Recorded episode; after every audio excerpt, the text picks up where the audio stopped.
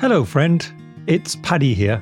I wanted to remind you that you can subscribe to the newsletter of this podcast by simply visiting www.superpowers.school.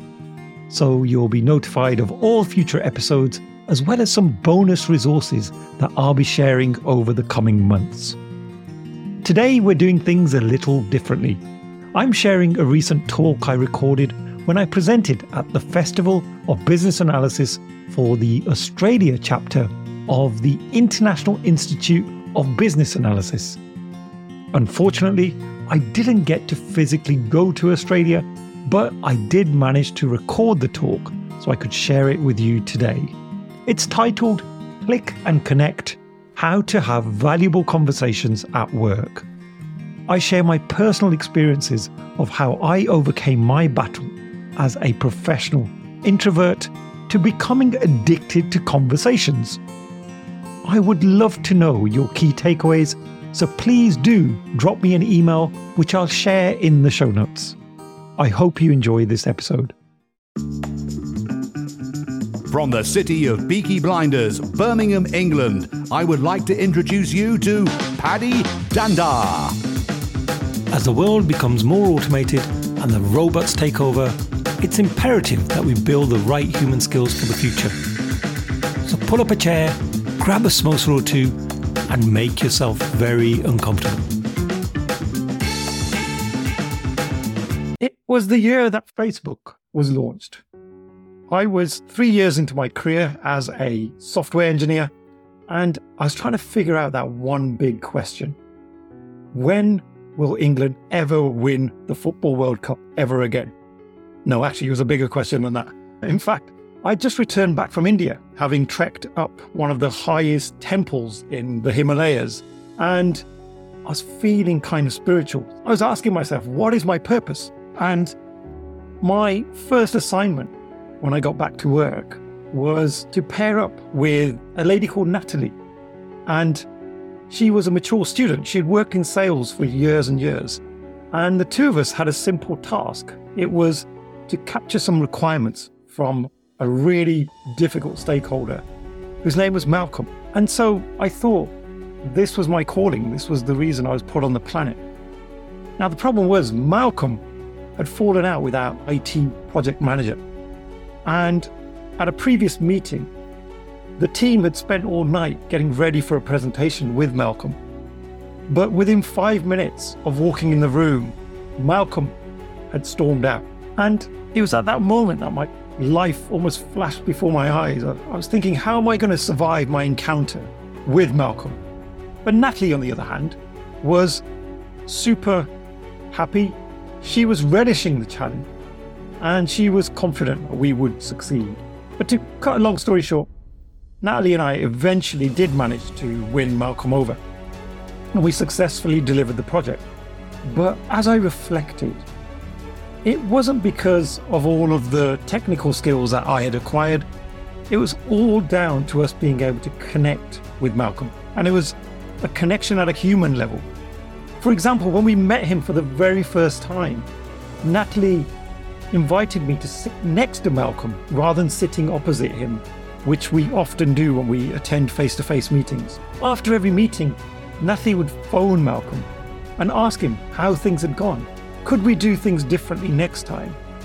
And it had created this deeper level connection Malcolm had never had with the previous IT team. So, in this session, I'm going to be sharing some insights about the importance of connection and how we have valuable conversations at work. We can all have lots of social media friends and we may have lots of colleagues that we say hello to every morning. How many of them do we actually know? It's super important. We don't just click with people, but we build a deeper connection because that's when we unlock the magic. I graduated from the worst performing high school in the UK. And I know that because that was the year that the UK had decided to put out league tables high schools. And out of all of those league tables, my school was pretty much at the bottom. I would say I was a bit of a professional introvert. I will talk a bit more about that in a moment. But now I would say I'm a conversational addict. I'm one of those annoying people now that if you take me anywhere, I'll end up speaking to a ton of people. And my wife absolutely hates me for this, especially when we're on holiday and I've been asked to go and get some drinks from the bar and I return about half an hour later because I've made lots of friends. When I was growing up, I grew up in a town called Warwick. And if I had to compare Warwick to any movie, it would probably be Harry Potter because Warwick has this very traditional feel about it. It has a big castle right in the middle of the town and everybody is super friendly and knows each other. And then just before I went to high school, we moved to Birmingham, uh, which is the city of the Peaky Blinders, uh, if anyone's seen that program. But Birmingham was very much on the opposite spectrum of Warwick. It was place where only the strongest survived, uh, a bit like the movie Jurassic Park. And I remember my very first day when I went to my high school in Birmingham. I was scared stiff. Nobody had prepared me for being able to talk to these other children that I had nothing in common with. And I think that was my first realization that no one had actually taught me how to connect with others or engage with others. As we grow up, all good parents tell us, and they, they do the responsible thing. They say, do not talk to strangers, which is great advice. And I was an only child, so I had even less opportunity to speak to people because I didn't really have many kids around me at home.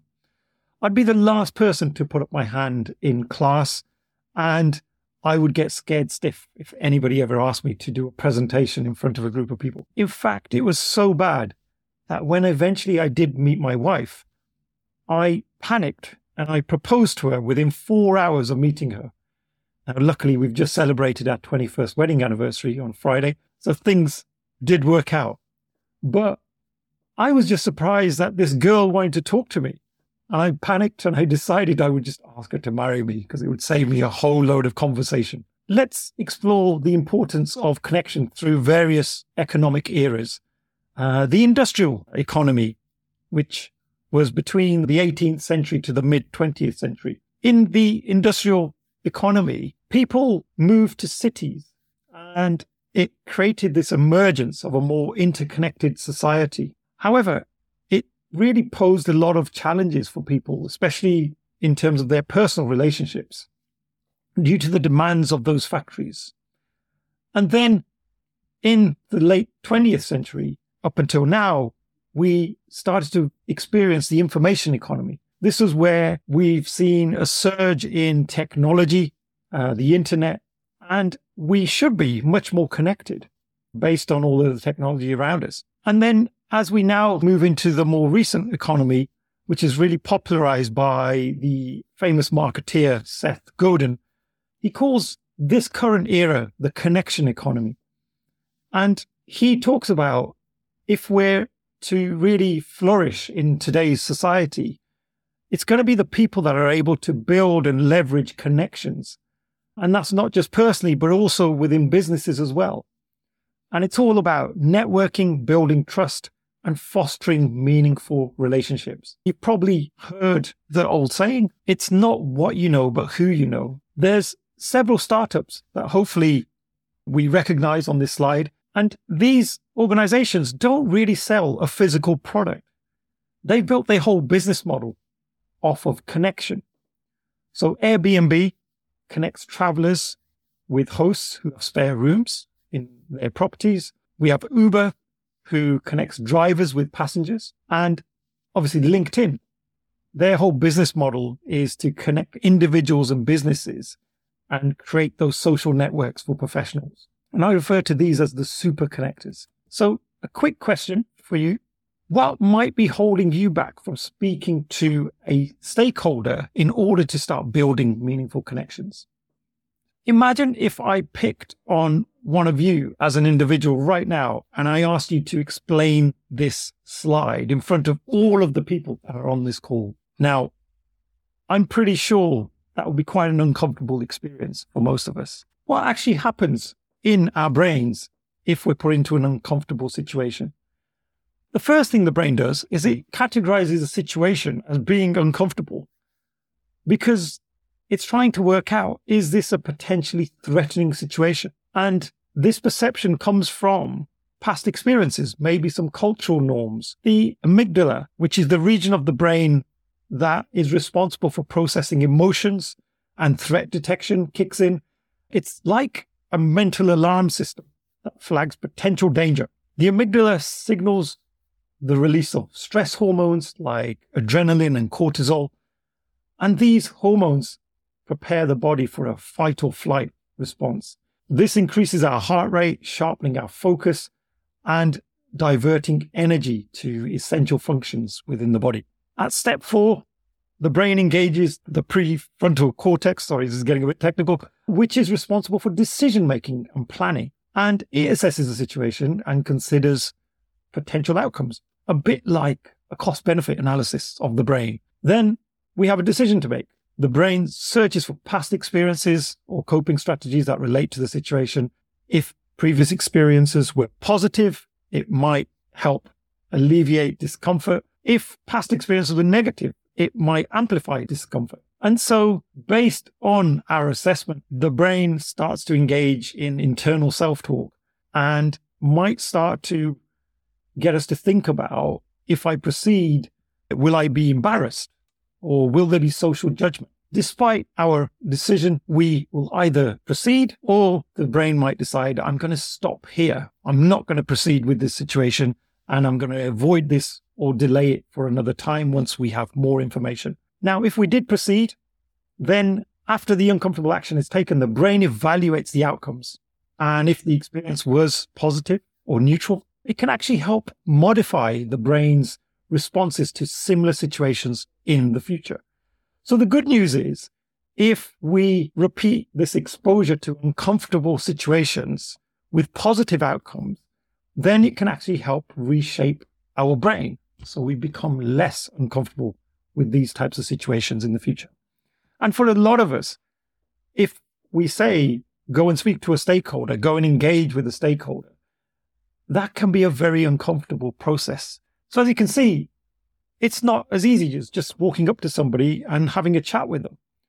What I wanted to do in the next section of this talk was really share some of my experiences having done over 100 episodes of my podcast, which equates to about 3,000 minutes of conversation.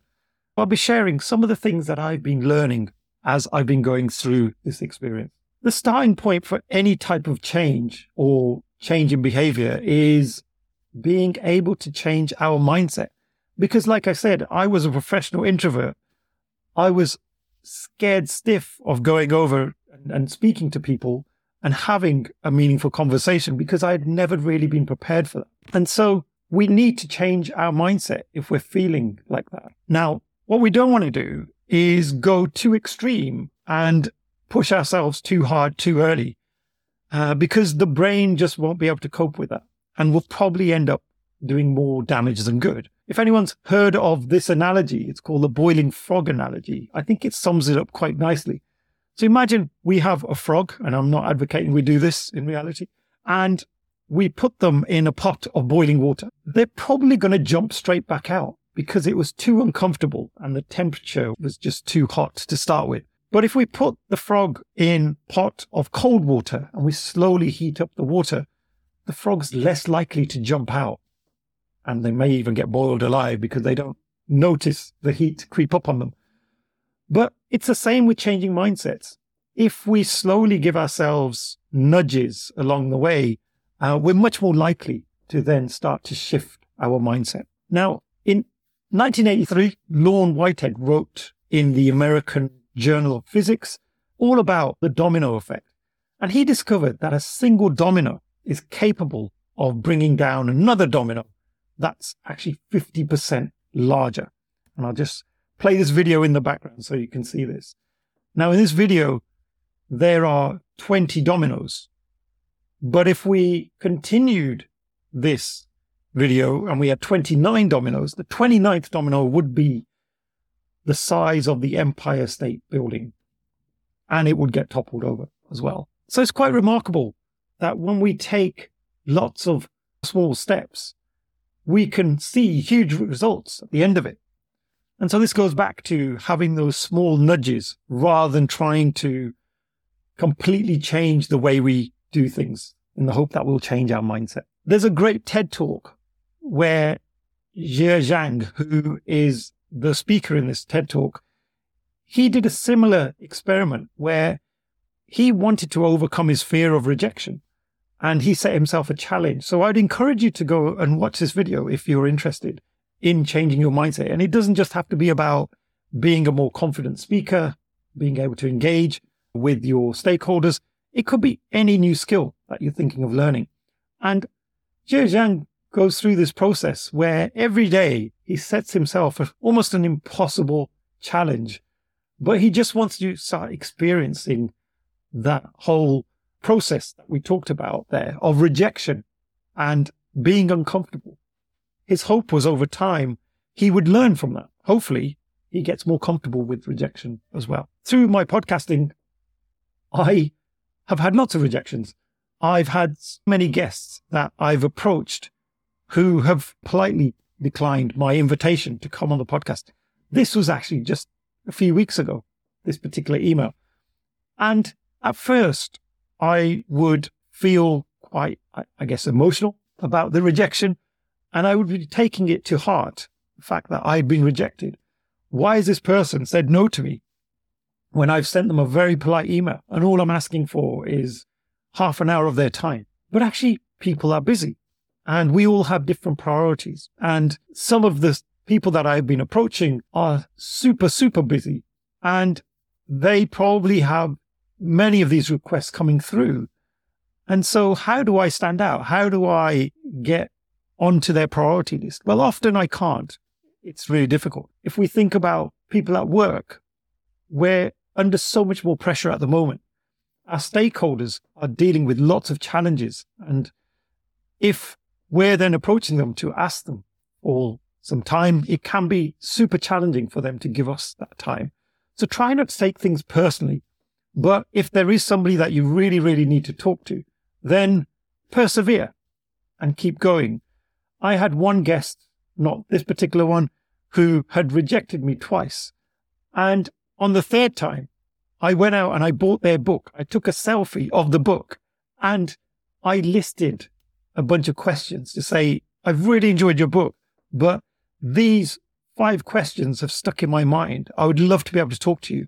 And all I'm asking for is 15 minutes of your time. Well, as it happens, the guest replied and said, well, I'll give you 30 and I'm happy to answer your questions because they could see a genuine interest in their work and they were prepared to then give me their time. Now, somebody mentioned in the chat one of the reasons why they might be held back in terms of approaching their stakeholders is this fear of making a mistake. And this is true for many of us. We don't want to come across unprepared. Mistakes are common. But if we think about other industries and how they deal with mistakes, especially the movie industry, they call these missed takes. And it's a simple reframing of this word. And what they do is every time they make a mistake is they re-record and they learn from the previous mistake and they don't get too emotional about it. If anything, if you look in the movies, they often have show reels of all of the outtakes, which can be quite humorous. Now imagine if we had a show reel of all of our mistakes and we look back at that in years to come. I'm sure we would be quite amused as well.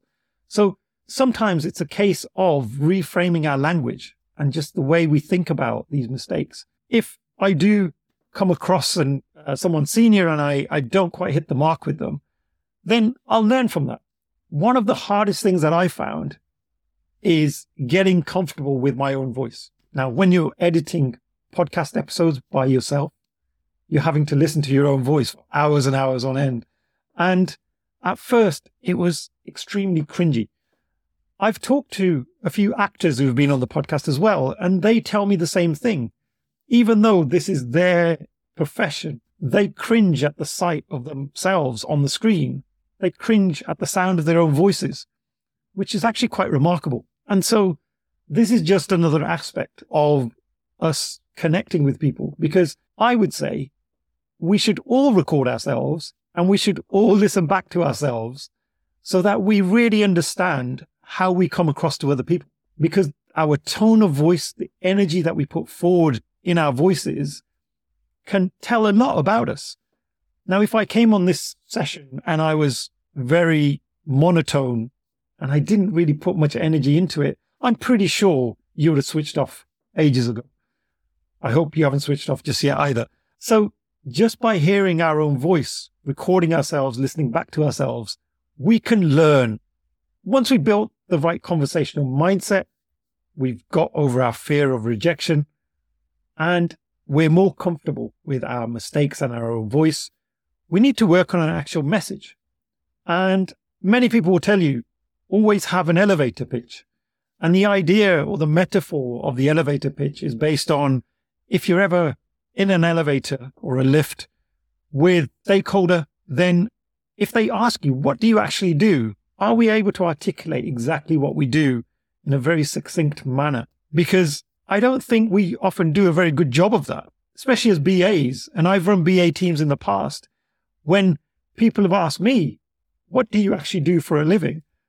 I found it really difficult to articulate succinctly what a BA actually does. And there's lots of formats you can use to help you craft your elevator pitch. But this is one that I particularly like. It's from a guy called Matt Abrahams, who is the host of the Think Fast, Talk Smart podcast, a guest that I'm actually going to be having on the podcast as well. So he's a legend when it comes to communication and the art of communication. So I'm hoping to learn a lot from him this very simple structure. It goes by what if you could?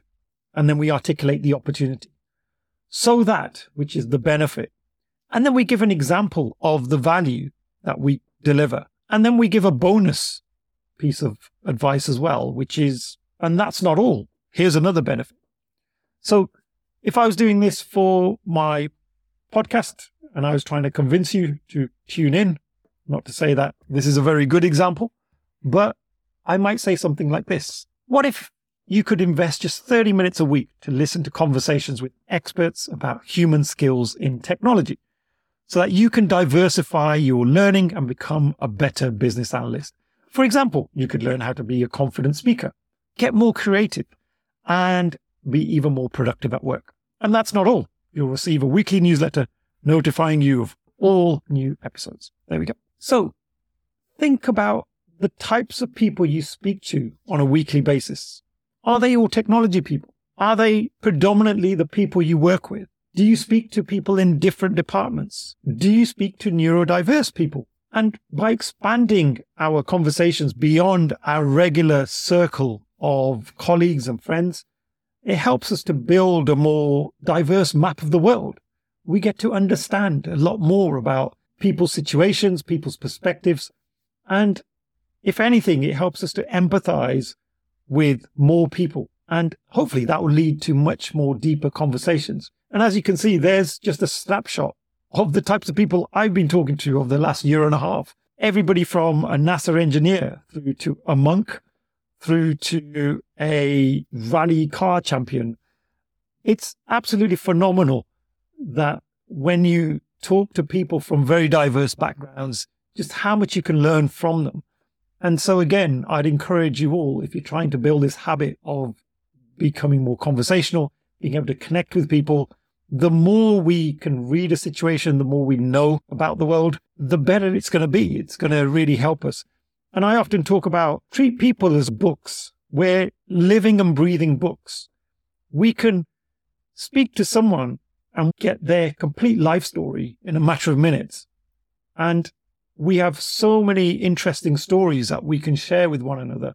It's just about tapping into those. So how can we start a conversation? Because it can be quite daunting. I've created this really simple scale. On the left, having sort of very little confidence to go up and speak to someone, all the way through to having that confidence and striking a conversation. So we're going to start with a very simple tip. You can invite a conversation through your email signature. Now, what do I mean? Well, you could put or include a very simple motivational quote, or you could put something interesting about yourself in your email signature. Now, what that's not going to do is create a conversation at that exact moment in time. But what we're able to do is come across to others in a very unique way. On my signature, I have my favorite quote, which is from Gandhi. And the quote goes, the best way to find yourself is to lose yourself in the service of others, which is very much about helping other people. And I've had countless people then comment on my signature, either responding via email saying, I absolutely love that quote, or that really resonated with me. Or when I'm on a call, clients will mention that and they will say, Oh, I, I was really struck by your motivational quote at the bottom of your email. Who is that from? So this can be a very simple way of inviting a conversation. I didn't do it today, but I kind of had a real world wallpaper, which is uh, Tower Bridge behind me. But just by having a quirky virtual wallpaper can often create this conversation starter. I did this last week. I actually tried an experiment at work. I put a space themed wallpaper on the back of my Teams app. And almost in every call I went on, people were commenting on it. And so we'd spend the first five minutes just creating some small talk about this wallpaper. The third one is the smile test. I sometimes do this when I'm jogging in the morning and I challenge myself to smile at as many people as I can. And the idea here is when we smile at somebody, nine times out of 10, they're going to smile back. So I almost have a tally in my mind of how many people can I receive smiles from? Uh, and I have to say, the majority of people smile back. And this is because smiling is this universal social norm that we often see as a sign of friendliness, approachability, someone with good intentions. Provided it's a real genuine smile and not one of those fake ones, I think people really warm to that. So that's something you could try. If you're feeling really brave, you could wear some quirky clothing.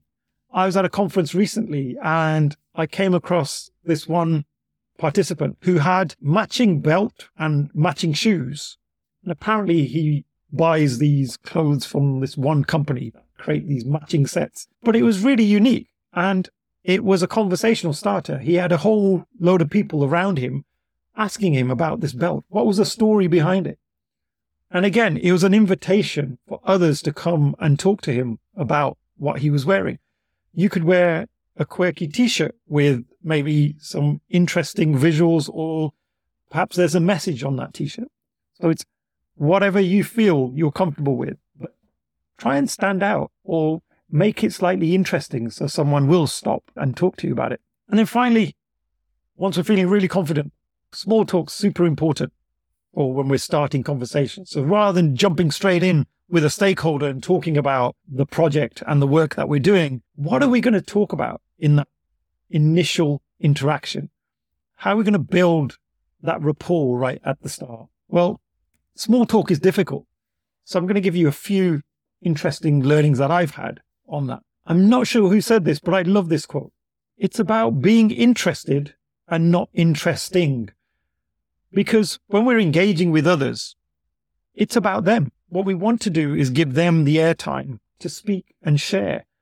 Rather than telling them everything about us, let's be curious about them. Let's really understand what they are going through. What are some of their challenges? Now, there's a lady called Rachel Greenwald. She's a dating coach. So I thought I would diversify my thinking by hearing from her, seeing what kind of tips she has for creating small talk because I think it's equally as applicable in the business world. The first tip was don't be a data collector. What do we mean by that? Well, when we're meeting people for the first time, especially in a networking event or perhaps this conference, rather than asking, what do you do? Or where are you from? These are predictable questions we probably ask everyone. Instead, let's try to create some curiosity to encourage the other person to really lean in. If someone asks you a data collection question, you might respond by giving a really engaging answer. Again, an answer that creates curiosity. So in my case, if someone asks me what I do now, I might say, well, I'm addicted to conversations and I get to play with Lego every day. And that creates some curiosity because the other person doesn't quite know what I do, and so they're going to follow up with more conversation and more questions. And eventually I'll reveal that I am a podcast host and that I head up the agile practice at a training company. So I get to play with Lego a lot. So that's just one tip that you might want to take. If you're really struggling to ask the other person a question, we can always make observations. For example, wow, these chocolate brownies are awesome. What do you think?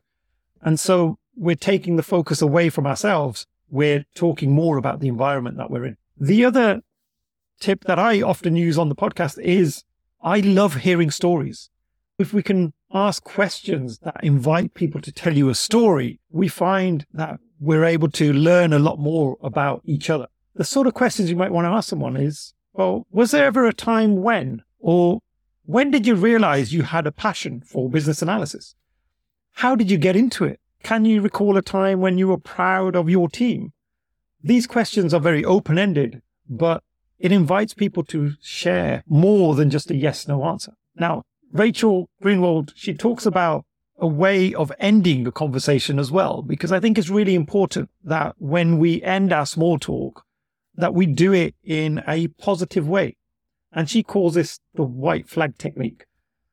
And it's inspired by car racing. So if you've ever watched any kind of car racing, what they do is on the penultimate lap, they often throw down the white flag. And this is to signal the last lap of the race. What we're doing here is we're going to be ending our small talk by asking one last question. So, for example, we can say something like, I've got to run to my next meeting, but I had one last question. Is there anyone else in the business who could tell me about this process? It's a dignified way of ending the conversation rather than giving the other person a cold rejection to say, I've run out of time and I've got a dash. In psychology, there's something called the recency effect. And this is where people tend to remember the very last thing you said to them. What we always want to do is leave on a positive because that's the way people are probably going to remember you. Often we feel we have to fill the void, especially when there's lots of silence in the conversation, when actually silence is golden is to help people fill that with thinking time. And so they're able to use that silence for them to get their thoughts together. Try and be comfortable with silence. Listening is another superpower. And Stephen Covey, in his seven habits of highly effective people, talks about these levels of listening. And so what we really want to get to is the top two levels here, where we're able to paraphrase things that people have said to show that we are attentive when we're listening to them, and then really show people that we understand how they're feeling in terms of the things that they've said to you. And that's really about empathetic listening. One thing that back in the day was really difficult for us as BAs was we would have to write down and capture information whilst we were talking to people. Well, AI has changed that now. And here's just one tool that I've been using on my Zoom calls called read.ai that actually records the whole conversation and is able to highlight some of the key actions that were captured as well as some of the key summaries in that conversation. So it's super, super useful. So you can focus more on listening. Finally, if all else fails, buy yourself a cute dog. We bought ourselves a puppy and he's been a conversation magnet ever since. He's even enabled us to get on TV. So that's just another tip for you. It's the end of another episode. Thank you so much for listening. Please do connect with me via LinkedIn and drop me a message and let me know your favorite takeaways from the episode. Also, don't forget to subscribe to the Superpower School newsletter so that you can be notified of all future episodes. Simply visit the website www.superpowers.school. Thank you once again.